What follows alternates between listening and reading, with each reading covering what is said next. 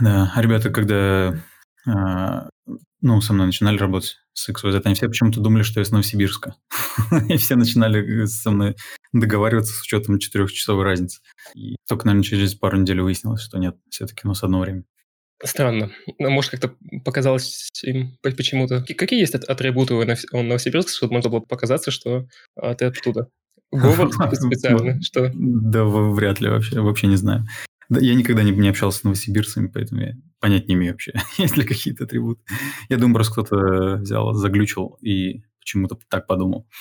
Вообще без причин всяких. Приедешь потом в Новосибирск, подумаешь, что из Москвы. Да, точно. Так, так, так, нашел. Нашел.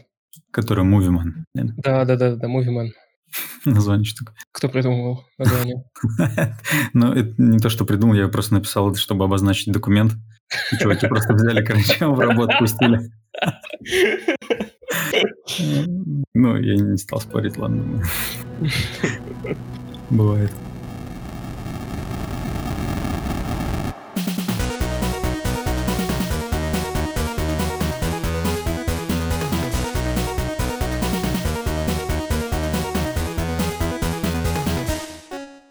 Привет, это подкаст Дебатя Толк. Меня зовут Евгений Рамазанов, я главный редактор издания Дебатя. А, и сегодня у меня в гостях Артем Гансиор, а, работавший над некоторыми короткометражками Love, Death and Robots и основными персонажами для синематиков Call of Duty, Лиги Легенд, Baldur's Gate 3, Hyperscape, Shadow of the Tomb Raider и многих других. Да, все верно. Расскажи о своем опыте работы над персонажами для этих э, синематиков, вообще над опытом работы и над тем, что ты делал для Love, Death and Robots. Окей, okay, да, в основном я, не в основном, я делал персонажей для cinematic ов, да, как ты говорил.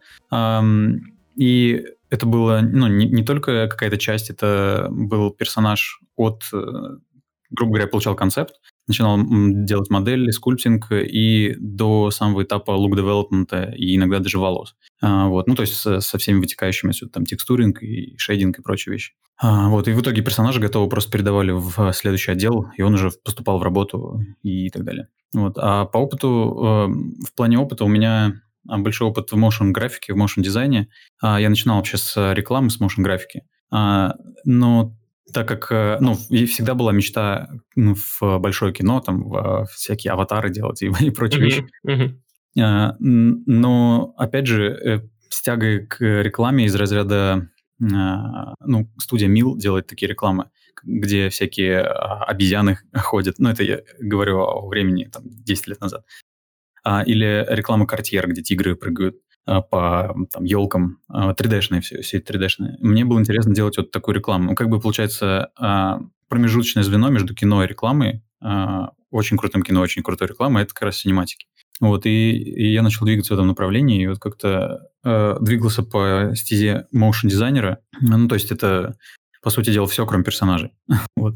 а, но, но в один момент решил попробовать делать персонажей, а, и ну, свободное время от основной работы. Делал на фрилансе, делал и ну, какие-то а, ну, какие заказы выполнял, и потом уже послал а, свое резюме и портфолио в Blur Studio. Вот, и они, ну, я посылал резюме на сцен-ассемблера, то есть на человек, ну, по сути, motion дизайнер, то есть человек, который собирает сцены финальные уже с персонажами, со светом и так далее. Вот, но их супервайзер предложил мне, э, говорит, давай попробуем персонажку, потому что у тебя есть персонажи в портфолио, и они классные, давай, короче, попробуем. Я, ну, давайте попробуем. И здесь я начал уже, с этого момента начал работать, э, ну, таком э, серьезном коммерческом уровне, э, как персонажный. Вот. Но после этого работал уже и с игровыми студиями, то есть начал интересоваться и персонажами для игр, и персонажами для кино, и то есть э, а, параллельно делал какие-то фриланс-заказы. А, потом после Blur Studio начал работать с Larian Studios, а, ну вот Baldur's Gate 3, игра Baldur's Gate 3. Потом Predator Hunting Grounds, которая от Ilphonic Studio. Я так понимаю, это Sony. Ну, это как дочерняя компания Sony. Ну, в общем, и, и прочими игровыми персонажами. А, вот, ну, в один момент э, начал работать, э, ну, арт-директором в компании Share Creators. А, то есть там были не только а, игровые AAA э, там, персонажи и вообще ассеты, то есть там еще и мобильные включились игры. Ну, вот. Но когда арт-директор, то есть ты, по сути, ну, арт-директор-супервайзер, то здесь уже опыт перешел в сторону менеджмента, в сторону выстраивания пайплайнов и прочих вещей. Вот.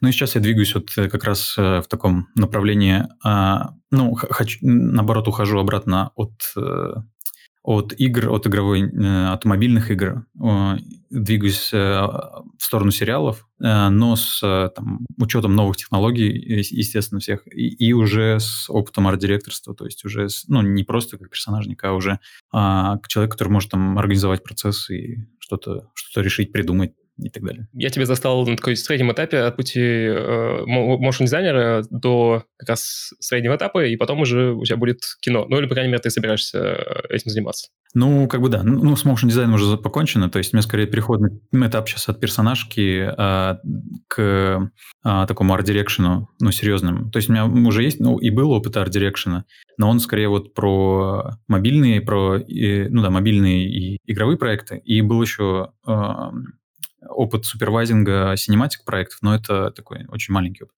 Вот, соответственно, сейчас я как бы двигаюсь, наверное, вот от персонажки к арт-дирекшену сериалов и, ну, именно анимационных сериалов. И, может быть, когда-нибудь фильмы, я не знаю. Было бы здорово. А art direction фильмов подразумевает тоже работу с э, графикой? Да, да, да, обязательно. То есть, ну, Art Direction в основном это про то, как выглядит э, фильм. Ну, то есть не фильм, а сериал, там, картинка. Э, да, я понимаю, просто я не думал, что это подразумевает еще работу с какими-то программами и прочим для визуализирования этого. В моем представлении арт-директор — это человек, который говорит, ну, типа, приходит и говорит, вот так нужно, так не нужно, и еще может что-то на бумаге где-нибудь еще набросать, показать, вот так делать в этом направлении. Ну да, да, да, это вообще идеальное представление арт-директора. Я тоже так думал, что арт-директора и арт-директора это вот такие люди, которые пришли пальцем ткнули и ушли курить. Но нифига вообще нет. Это прям art direction, это, естественно, ты должен, ну, во-первых, ты должен быть крутым художником изначально. И вот в этом у многих проблема. То есть, э, ну, в, основном арт-директора, они из концепт-арта, насколько я знаю, растут.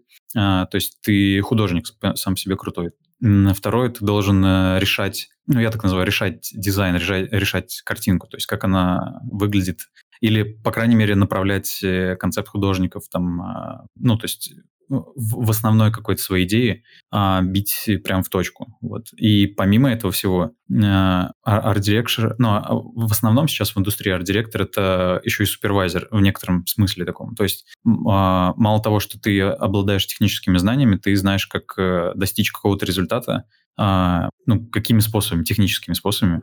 То есть, грубо говоря, если тебе нужно сделать там вот такой-то конкретный костюм, ты примерно должен понимать, а лучше и не примерно, должен понимать, как, как это реализовать. Там. А, вот. Ну, это мое идеализированное такое представление арт-дирекшена, арт-директора и вообще в целом а, студии как бы очень а, полагаются на арт-директоров вот в плане технических знаний, ну, помимо каких-то художественных. А, вот, ну и плюс еще художественно что-то нарисовать, ты обязательно должен знать софт, обязательно должен, э, а, ну, там, 3D-шный софт сделать. А если хочешь делать быстро, то 100% ты должен знать 3D-шный софт и как свет поставить, как там шейдера настроить. Это все, ну, все идет от, от персонажников. Ну, в плане от знаний, которые ты мог приобрести, там, изучая персонажку.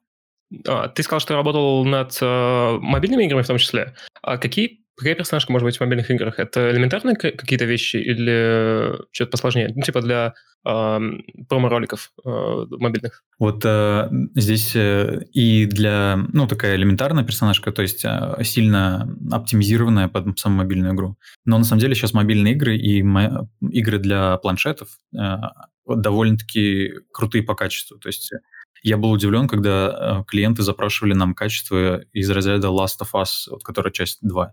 А, ну, персонажа с такими же волосами, допустим.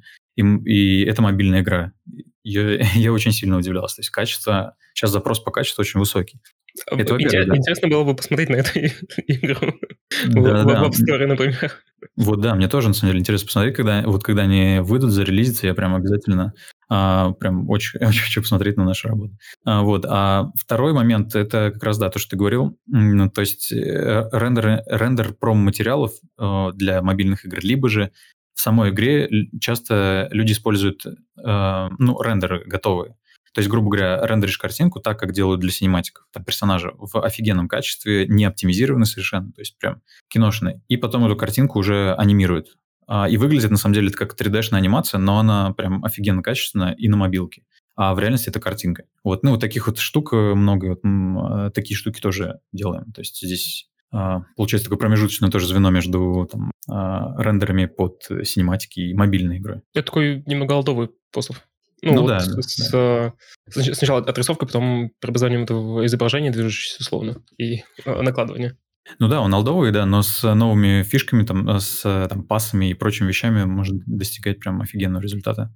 Не, вот качество Last of Us, который вторая часть, это я говорю, это, это не, не рендеры, не пререндеры. То есть это реально, ну вот реальный кейс, делали волосы, и референс был Last of Us э, 2, и там, ну, с там, процентом, наверное, 15 э, где-то не, не достигли этого уровня в силу ограничений а, лимитации, но, но в целом как бы качество было ну, как AAA игры для, ну, не мобил, для PlayStation, для Xbox. И, и люди как-то собираются с этим, ну, девелоперы собираются это как-то реализовывать на мобильной платформе. Не представляю, как. Я, очень, очень интересно. Да, да, я тоже. Но как бы с нашей стороны, вот как аутсорс-студия, выходило такое качество. И, ну, под всем, под, по, по всем лимитам, которые а, а, нам задавали клиенты, поэтому прям очень интересно. Это будет э, приложение для подбора одежды? Наверное, да. Будет только один персонаж там. Ты, кстати, еще упомянул, что какие-то новые технологии обычно не очень... Э, ну, и когда спрашиваю людей, все говорят, что Э, технологии-то не очень меняются сейчас, пока еще все старые используем, просто так далее. А ты сказал, что какие-то новые технологии появляются или есть, которые приходится учить и использовать? Ну да, э, я не скажу за игровую индустрию, не, ну, про новые технологии не могу сказать, но а, за cinematic направление сейчас э, ну, студии крупные начинают копать в сторону реал-тайма, естественно, в сторону Unreal Engine, и создание синематиков на, на нем. И там куча ограничений, куча проблем, на самом деле, возникает. Поэтому как бы все очень осторожно э, начинают только прощупывать это. Э, ну, там есть ограничения по, в плане оптимизации той же самой. То есть э, cinematic персонаж, как правило, ну, под рендер. Это сильно тяжелое, ну, ориентировано на качество. А, там текстуры, их там а, не, несколько там десятков гигабайт у одного персонажа может быть. Соответственно, в движок ты это все не засунешь, и здесь нужно вырабатывать новые пайплайны, новые технологии. А, но Unreal Engine сейчас, в принципе, уже прям позволяет достичь в некоторых, э, ну, при, при некой ловкости, некоторой ловкости уже, ну, качество синематиков и сериалов. Вот. Ну, э, я думаю, все слышали уже, что Мандалор, Мандалорцы там частично делали на Unreal, да. Но здесь вот э, как раз такой момент, что э, легко делать э, достаточно легко получить качественный реалистичный результат металлов и от э, каких-то роботов. Но вот э, реалистичную там кожу, допустим, э, прозрачные материалы и вот прочие такие вещи уже а, довольно сложно. Вот. ну и плюс, да, вот ограничения, которые говорил по объемам, которые можно засунуть в движок. Вот, поэтому все это пока что двигается ну, в формате R&D, а, но вот я тоже стараюсь как бы нос по ветру держать и двигаться в этом направлении. А какие, есть какие-то примеры с использованием персонажей сейчас? Ну, потому что Мандалорс, насколько я знаю, там не использовали персонажи, там использовали только бэкграунды. Что классно, присутствовали художники, то есть по эффектам при самой съемке, чтобы обставлять как-то э, бэкграунд, и чтобы работать вместе с операторами, вместе с режиссерами и вместе продумывать картинку, интересно.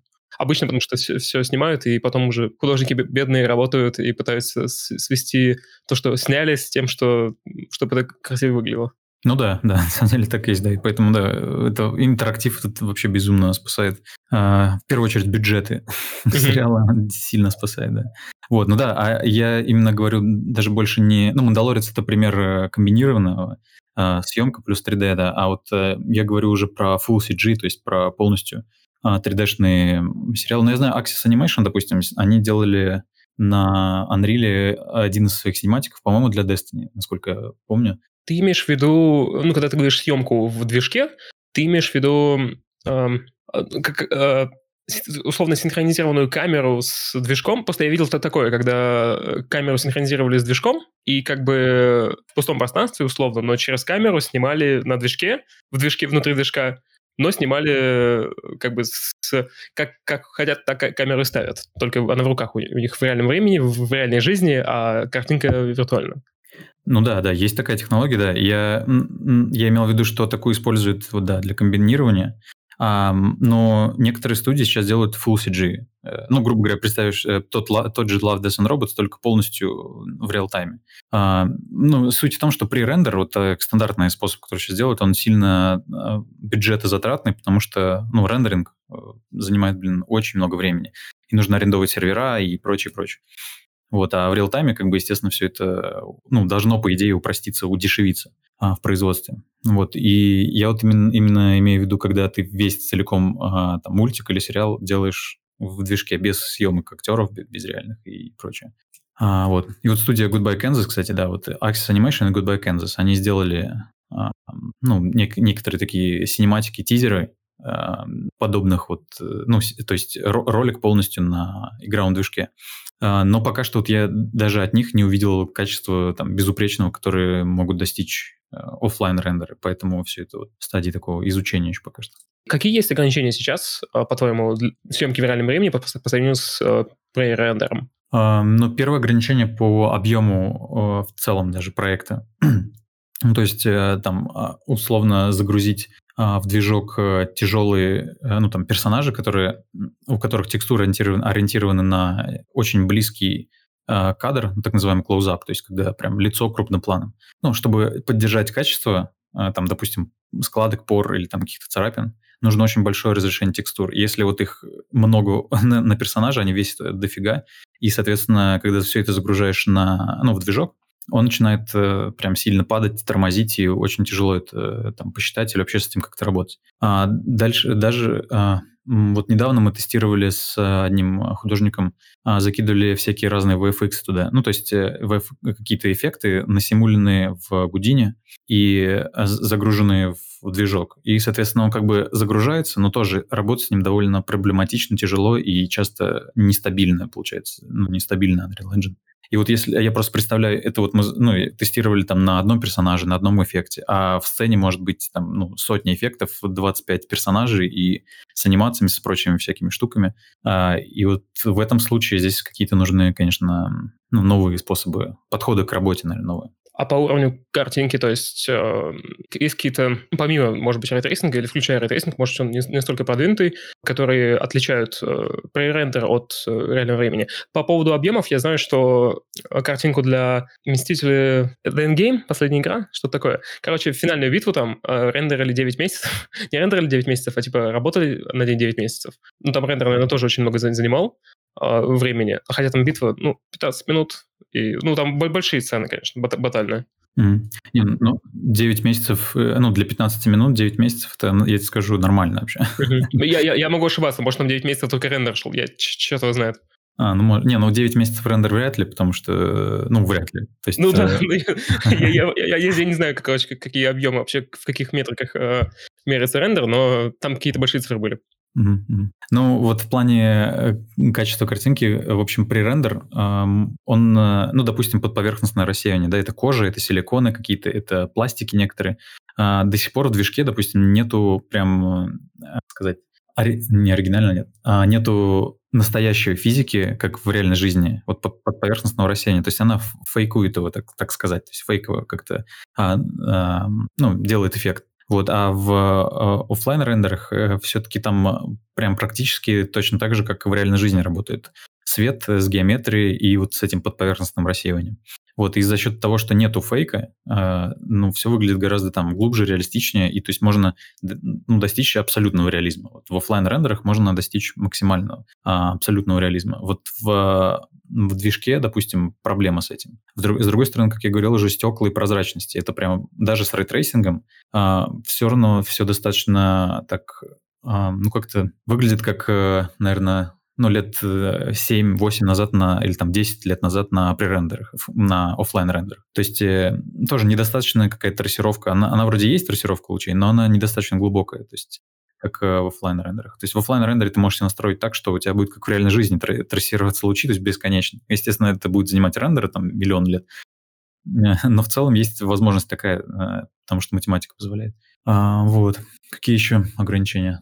Но в целом, на самом деле, э, инструментарий сейчас довольно широкий, но все равно это в силу того, что в формате R&D, наверное, ну, то есть на начинающим, допустим, я бы, наверное, эм, рекомендовал бы изучать то, как уже сейчас работает в студии, как работают э, ну, индустрия, и, ну и постепенно, естественно, сравнивать и понимать, как работают новые технологии, потому что там через там, 7 или 10 лет все начнет двигаться в ту сторону уже основательно. Когда делаешь персонажа, а, что важно в нем а, сделать, собственно, чтобы он был похож реалистично? И еще один важный вопрос. Наверное, мы его сначала задать позже. Скажи, вот ответ на этот вопрос уже будет длинным, да?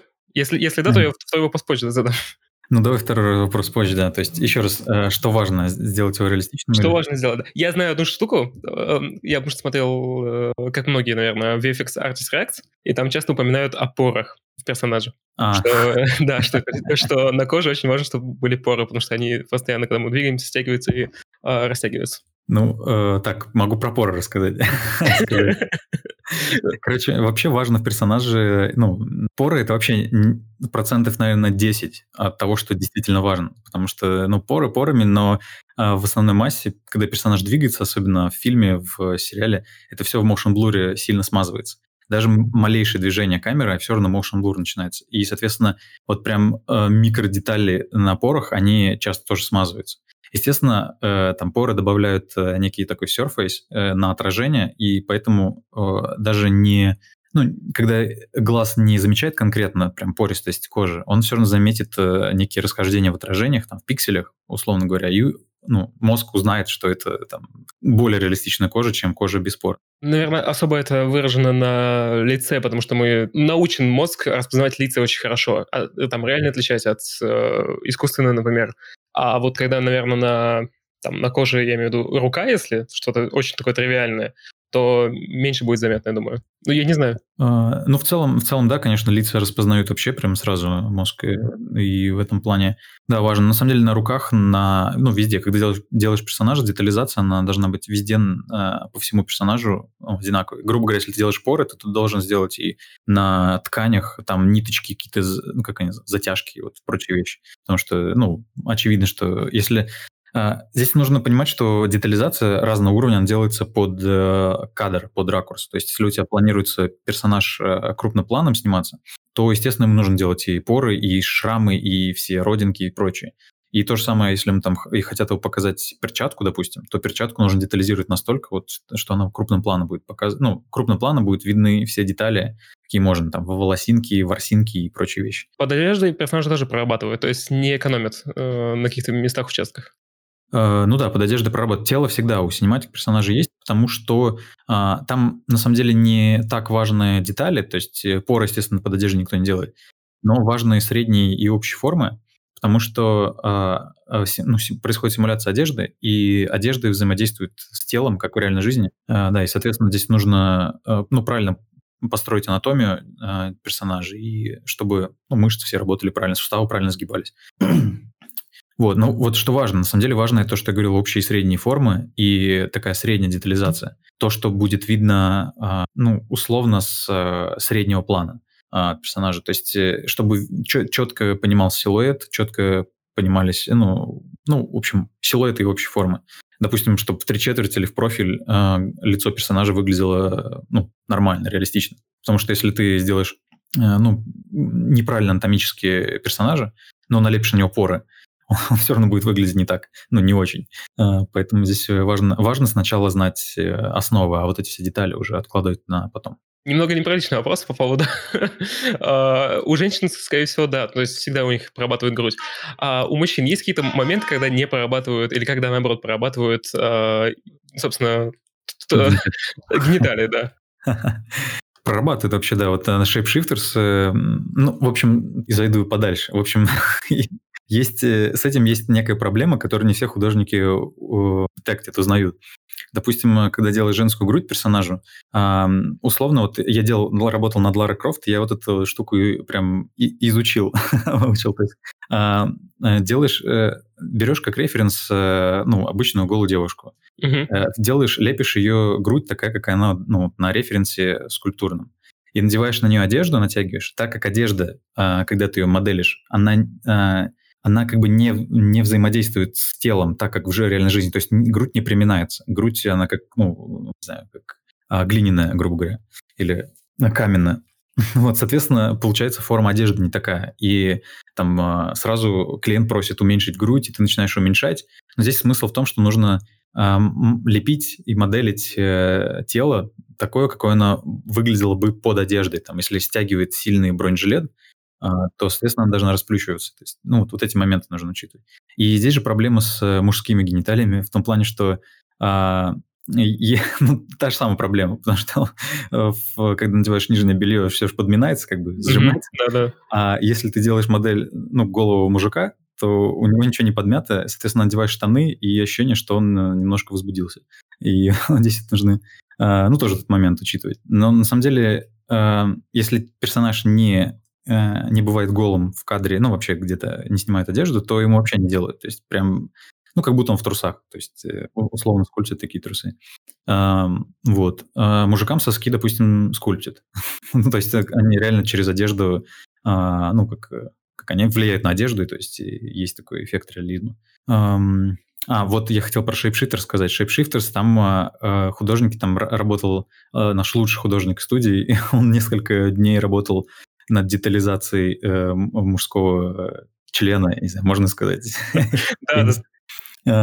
И работал несколько дней, потому что там э, главный персонаж, он в один момент становится голым. И плюс там он какой-то ободренный, обожженный, э, ну, то есть там типа после боя с волком этим, с оборотнем. И вот, соответственно, у нас рендеры были, э, ну, делисы, то есть ежедневные апдейты всех художников, и просто, ну, мы всей командой сидели, смотрели там, на апдейты, и постоянно каждый день возникало крупным планом просто. Не, я бы слово какое-то еще покрепче сказал, но я просто не матерюсь, поэтому не могу. А, а, а слово гениталии я почему-то, когда подбирал, забыл. Вот. Да, на самом деле интересно, потому что, ну, если просто у женщины очевидно, что когда форму делают, у них это как часть формы, часть их силуэта, а у мужчин, у мужчин не всегда, там только есть какая-то облегающая одежда, либо наоборот, если они голые и так далее. Потому что обычно мужчины ходят в каких-то, ну, по крайней мере, в синематиках, вообще вот в таких, э, да вообще везде. Ну, то есть обычно в одежде довольно свободные, либо у них не настолько выраженная часть тела это, что нужно ее моделить. Ну, или просто, что э, заметно.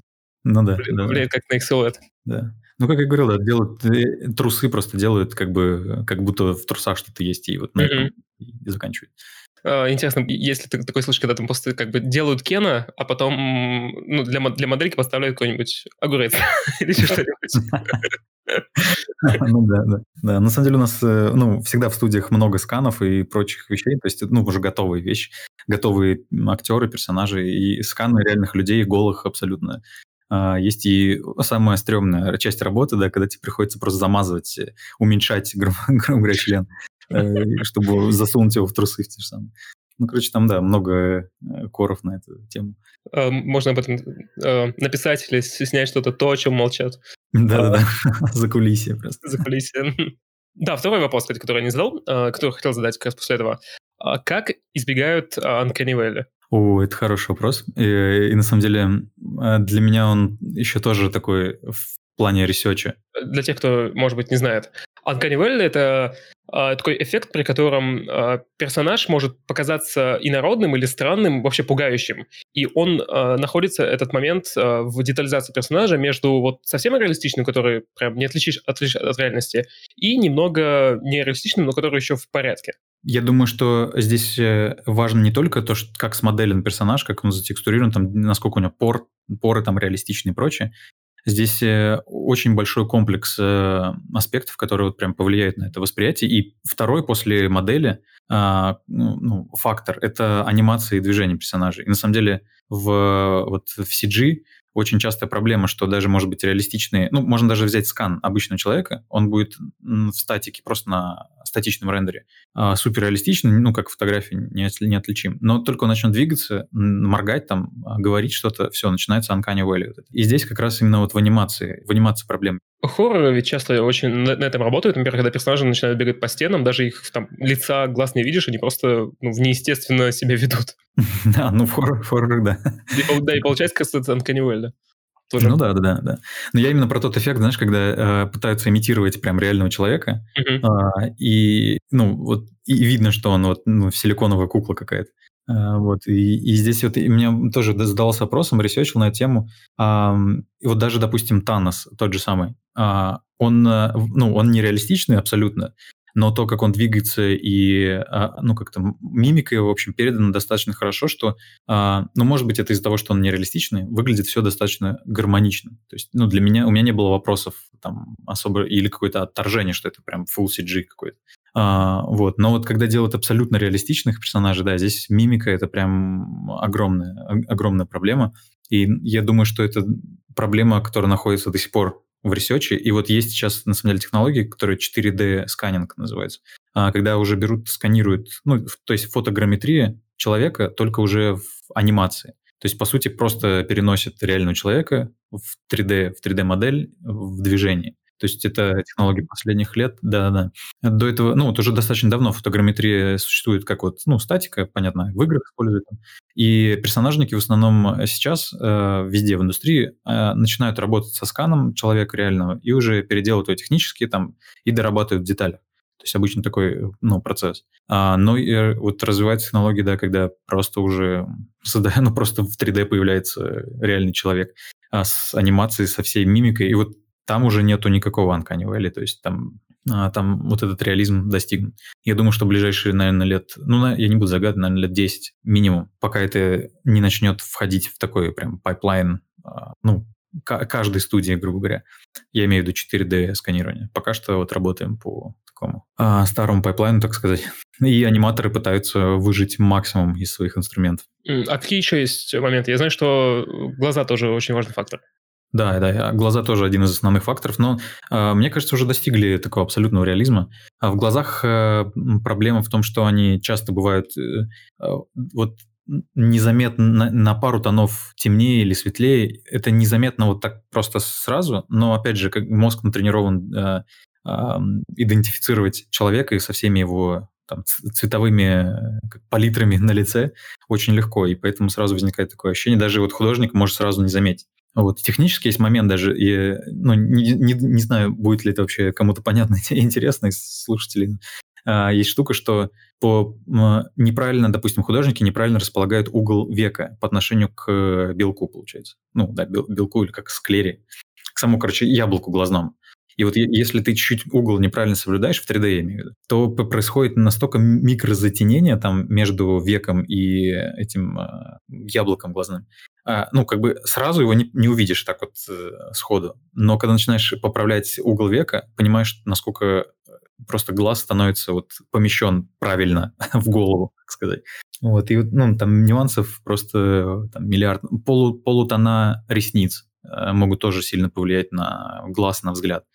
А, вот, ну и, в общем, там можно очень долго перечислять э, моменты, какие, э, ну, какие важные моменты, как раз, чтобы преодолеть эту нереалистичность в первую очередь движение, во вторую очередь там то, как персонаж выглядит, и, наверное, чаще всего лицо именно имеет, имеет в виду, а не... Ну, потому что есть персонажи просто, как, как это называется, монст, ну, персонажи монстроподобные, там, антропоморфные, монстроподобные. И, тем не менее, там у них могут рука тентакли быть и так далее, если она примерно даже, наверное, если уже рука тентакля, то не так важно, как она двигается. Она просто должна немного двигаться как тентакля, по крайней мере, как мы представляем, как, как тентакля, и не будет анканиволи из-за того, что какая-то часть тела там э, не, той, не, той, не, не той формы, а не от человека. А вот когда лицо не той формы, либо двигается, либо элемент расположен не так, то мы уже начинаем паниковать. Потому что мы научены распознавать э, разные атрибуты лица, в том числе, чтобы друг друга говорить, что с нами что-то не так. Или там с тобой что-то, чтобы с тобой что-то не так, со мной что-то не так, тебя что-то с лицом не так. А, вот эти вот люди, люди странные, которые умеют э, глаза выпучивать. Э, ужас. Ну да, да. Ну да, ты прав вообще, да. То есть лицо это вообще самая-самая сложная штука. Я на самом деле считаю, что в мире вообще художников буквально несколько, которые могут достичь абсолютного реализма а, в 3D. И то э, это только статичные рендеры. И я, наверное, там можно по пальцам пересчитать вообще за всю историю CG абсолютно реалистичных людей, ну или максимально приближенных к абсолютному реализму персонажей там в CG. Вот из последних, кстати, мне очень понравилось в Love, Death and Robots, который первый сезон. Там была серия про космический корабль, где они, когда они потерялись, улетели куда-то далеко. А, вот, ну там с девушкой, с блондинкой такой эм, серия была. Я не помню, на самом деле, как называется. Но там персонажи, ну, достигли, ну, практически реализм. То есть моментами а, у меня, по крайней мере, срабатывало, что это такой, ну, прям почти фильм. Вот, ну, и, в общем, да, это самое сложное. Самый сложный этап и самое сложное вообще. Это лицо сделать реалистичным. Э, слушай, расскажи, какие у тебя были, э, может быть, а, ошибки, пока ты вообще становился персонажником? Там частые ошибки, либо ошибки, от которых ты э, очень долго избавлялся. Там, может быть, не, ошибки, а какая-то проблема в том, как создавать персонажа. Пока ты переходил от motion дизайна к персонажке. Ну, основная ошибка у меня была первая, то, что у меня часто очень выходили стилизованные персонажи. Ну, то есть, само собой, немножко формы утрированные. Как-то как вот оно почему-то а, так получалось. И то есть э, я делал, допустим, большие, слишком большие глаза. Или а, как-то динамика форм рта, допустим, не, не очень правильно была. Ну, э, это достаточно, в принципе, стандартные ошибки э, для тех, кто начинает там, скульптить, особенно реалистичных персонажей. Вот, ну вот э, такие, да, там пропорции, допустим, рук, ладони относительно всего персонажа, относительно тела.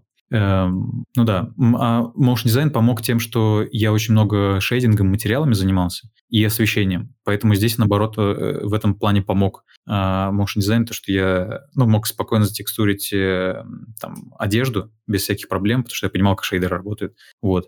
Но при этом одежду, допустим, э, я полагался на Marvelous Designer очень много, очень долго поначалу. То есть Marvelous Designer — это, кто не знает, программа для симуляции одежды. А в 3D она часто использовалась... Изначально вообще была придумана для fashion-дизайнеров. Я, я думаю, она сейчас для этого используется. Но CG-художники начали, подхватили и начали делать одежду для персонажей, для игр, там, для кино.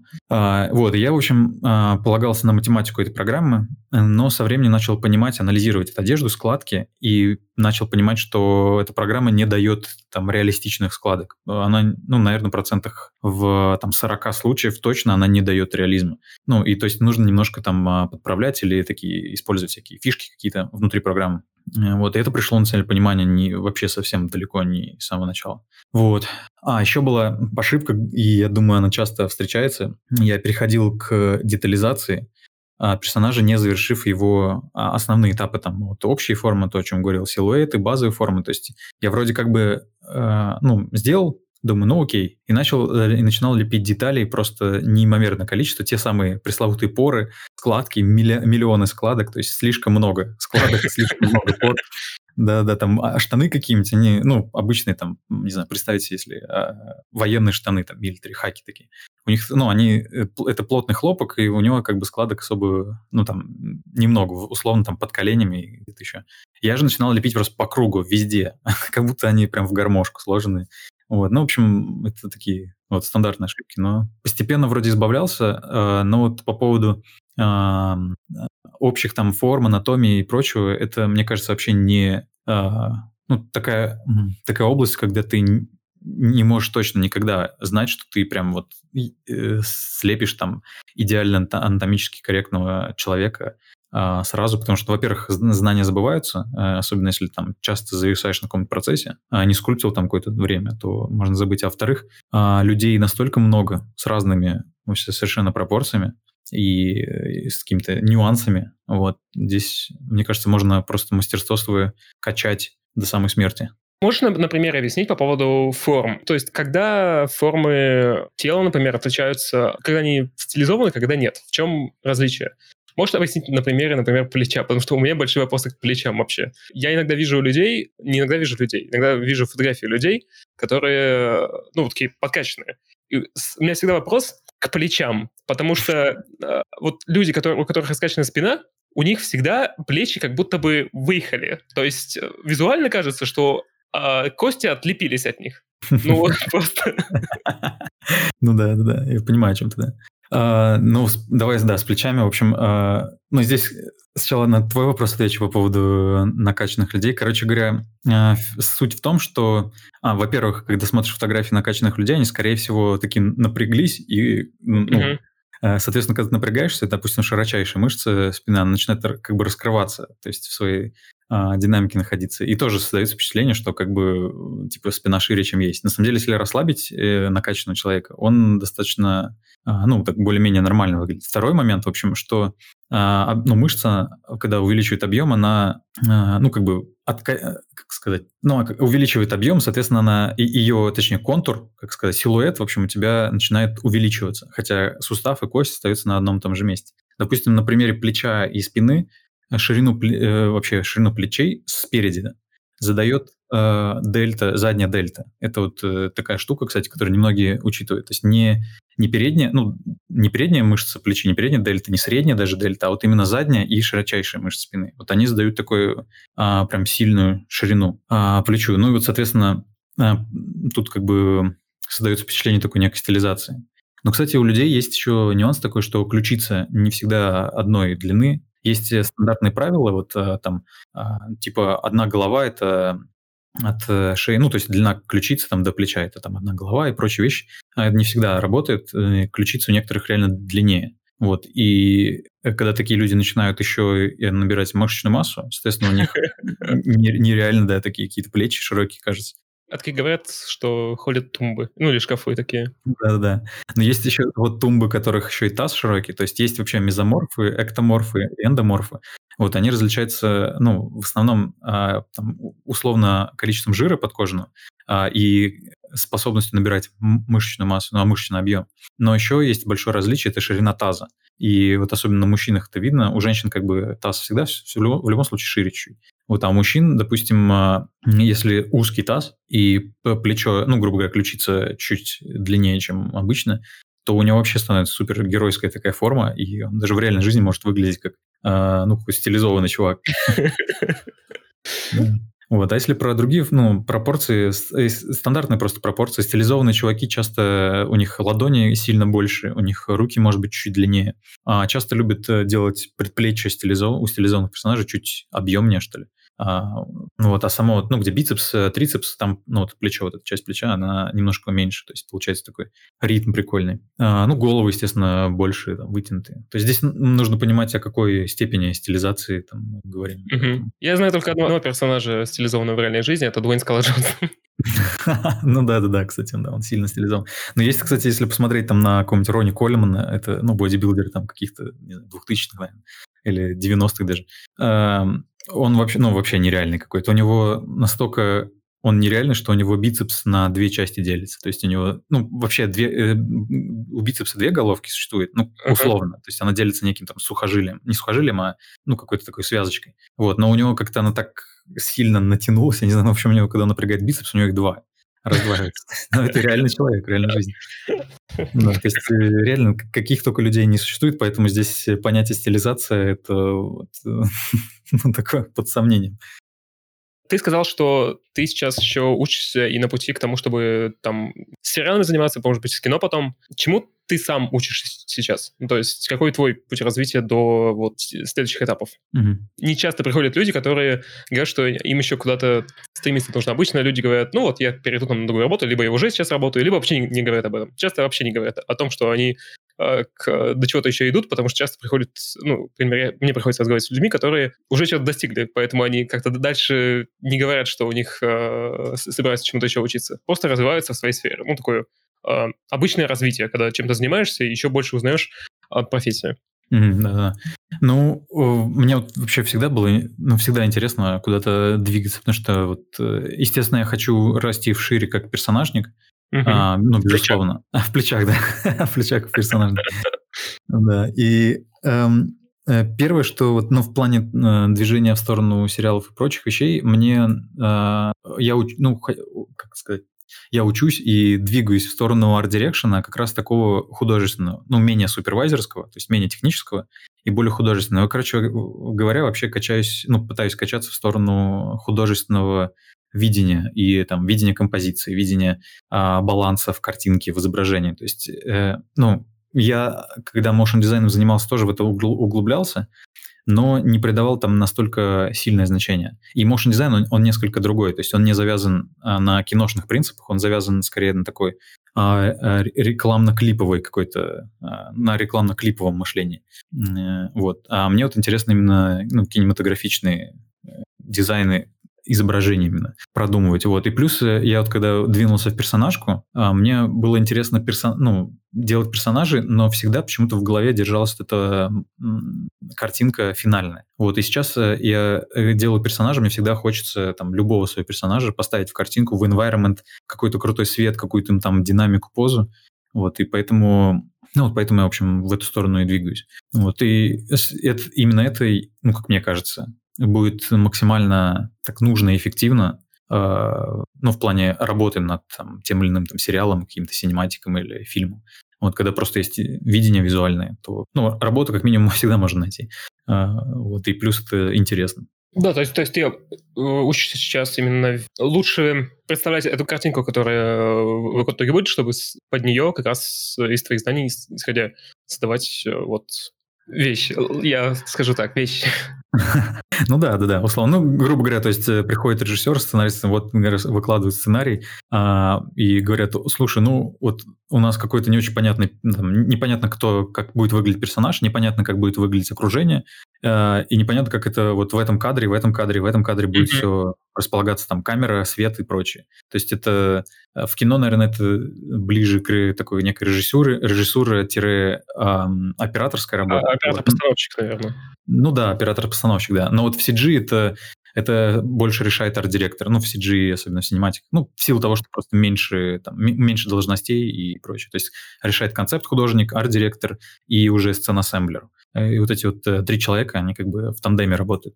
Ну, вот. Но основные решения, естественно, и основная идея происходит от арт-директора и концепт-художника, который с ним работает над проектом. Вот и мне интересно как бы вот в эту сторону двигаться. И я даже, ну, не то, что там, типа, я хочу быть там ардиром на каком-то этом. Нет, э, я просто, мне просто это интересно. То есть я, я занимаюсь персонажкой и, ну, безумно от этого кайфую. А просто там скуль, скульптив, там, ш, ш, э, как-то, сшивая одежду. вот. Э, ну, то есть я, я этим, я думаю, буду заниматься, и, без этого я буду очень сильно тосковать и грустить. Вот. Но вот интересно именно, конечно, пойти немножко дальше и вот уже в Direction такой. Я тебя очень понимаю. Иногда, когда чем занимаешься и чем, что тебе нравится, иногда хочется просто вот с этими инструментами что-то потыкать и поделать прикольно. Да, да, да, да, безусловно. Немного о курсе, кстати. А у тебя на, на курсе, который на, XYZ, на XYZ School, там говорится, что те, кто поет, будет создавать какого-то персонажа. Будет по итогу один цельный персонаж. Это какой-то один персонаж или э, для каждого каждый сам себе сделает? Ну, или придумает кого-то?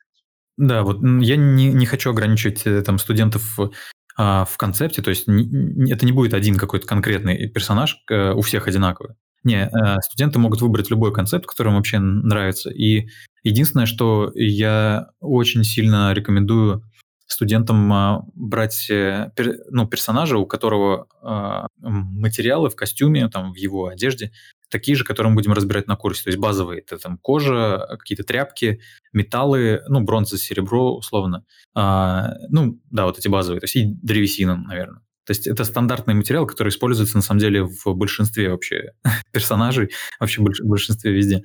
А, вот. Но, допустим, если студент э, уверенно себя чувствует э, там в шейдинге или в текстуринге, более-менее уверенно, или вообще в каком-то софте типа 3D Max, Maya, Blender, а, по абсолютно тем же самым принципам он может строить любые материалы, которые я буду объяснять. Просто я буду объяснять на таких базовых материалах, которые выглядят как бы вроде, а, ну, просто, типа, ну, кожа и кожа. Но на самом деле там много, ну, это комплексный материал, очень сложный. Вот, и зачастую, ну, его сложнее сделать, чем современный материал. А концепты, о которых ты говоришь, это концепты, которые, например, ты предоставишь, либо просто найденные в интернете, там, на ArtStation, например?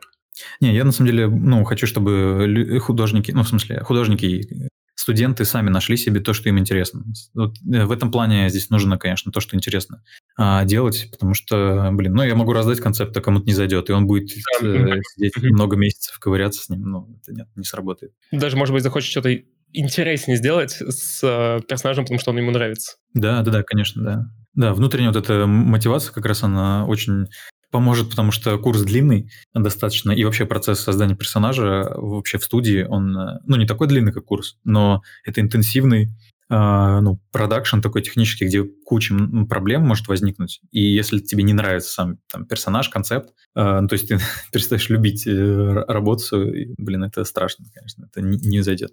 Обязательно нужно выбирать того, что, ну, который нравится чувак. Mm-hmm. Ну, чтобы был естественный интерес к работе, к тому, что делаешь. Да, обязательно, да. Вообще, на самом деле, ни одного э, человека, по-моему, по я не помню, в общем. Может быть, был. Но я не помню, чтобы я не, э, разговаривал на подкастах этих с каким-то человеком, которому бы не нравилось, что он работал, и он бы об этом хотел говорить. Да-да-да. На самом деле я могу, я могу быть первым человеком. У меня были работы, на которых мне не нравился, но я работал, то есть приходилось. Это... Ну, можно сказать, да. Просто был, а, был один человек, который я специально спросил, э, ну, как, как работать над проектами, которые не нравятся. Э, можешь тоже рассказать, потому что там было со стороны именно разработки игр и так далее, а вот интересно со стороны персонажей. То есть э, есть ли какие-то, опять же, ментально, условно, я имею в виду ограничения, может быть, не получается как-то что-то сделать с персонажем интересное, потому что персонаж не интересует. Там mm-hmm. были задача какая-то. Ну да, здесь э, э, да, у меня такой э, коучинг вряд ли здесь получится какой-то потому что у меня, ну, если мне не нравился персонаж, я просто делал, потому что, ну, условно, я обязан это делать. ну, я работаю, и, ну, как бы, меня, когда, вот это, кстати, мне нравится политика, я выучил это при работе с, с студиями из США. Они, как, когда тебя нанимают, они тебя, ну, как бы приглашают решить их проблему, ну вот если условно так говорить. Э, и, соответственно, а, они тебя позвали решить их проблему, и они на тебя возлагают некую ответственность за то, что вот, э, ну, э, ты там сделаешь этого персонажа. Потому что как бы у них некому его сделать, соответственно, ты должен его сделать. И держа вот это в голове, а, появляется, ну, у меня лично такое чувство ответственности. То есть, может быть, он мне не нравится сейчас, персонаж, но я его делаю, потому что вот эти чуваки классные, или там классная студия, они, или они делают крутой продукт в итоге, в финале, и ну, мне нужно им помочь просто. Вот, и здесь такой включается внутренний альтруизм, конечно, он за зарплату, альтруизм. Вот, но в любом случае, то есть э, такое уже... Ну да, да, да. Вот. И, но в любом случае просто ощущение команды, наверное, оно здесь очень важно. Ну, то есть, когда чувствуешь, что команда за тобой стоит, и ну, после тебя будет э, работать команда с тем, что ты делаешь, даже если он тебе не нравится, оно вот немножко так э, тянет вперед. Вот. Другой момент, что вот мне бывало, а, когда не было команды, то есть я делал проекты под ключ, на мне все зацикливалось, и мне не нравилось. И там было очень сложно. То есть я на, вот это в motion графике основном, в основном было. Я пытался в motion графику, допустим, какую-то заставочку 10-секундную вкладывать э, какой-то там смысл, э, ну, насколько, который только мне понятен. То есть, э, ну, вот для примера, я помню, что у меня была заставка на тему какого-то там, по-моему, 16 нет, 17 ну, каких-то средневековья такого или там а, эпохи Возрождения что-то. Какая-то заставка в эту тему. И я находил какую-то мелодию того времени знаменитую и начинал свет в сцене включать и анимировать, и вообще ритм э, монтажа делать под ритм той песни. Ну, песни, условно, композиции какой-то там. Э, условно Баха, да, вот если так сказать.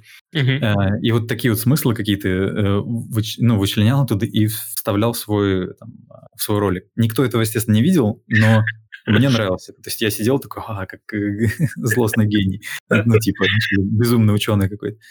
Я понимаю. Ну, пасхалочки, короче, такие делаешь, которые никто никогда не видит. Ну, я иногда, да, я иногда делал дизайн и специально оставлял пасхалки, думал, кто-нибудь найдет. Надеюсь, не какие-то там...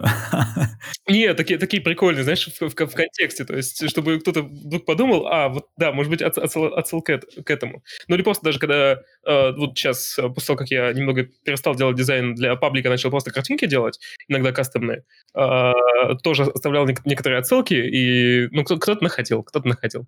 О, нифига себе, прикольно, прикольно. Слушай, главное, чтобы там никакой член за, за, за Артемий Лебедев, например, э, дизайнер, часто говорит, что самый, ну, для него самая большая удача дизайнера, когда он продает заказчику, собственно, член.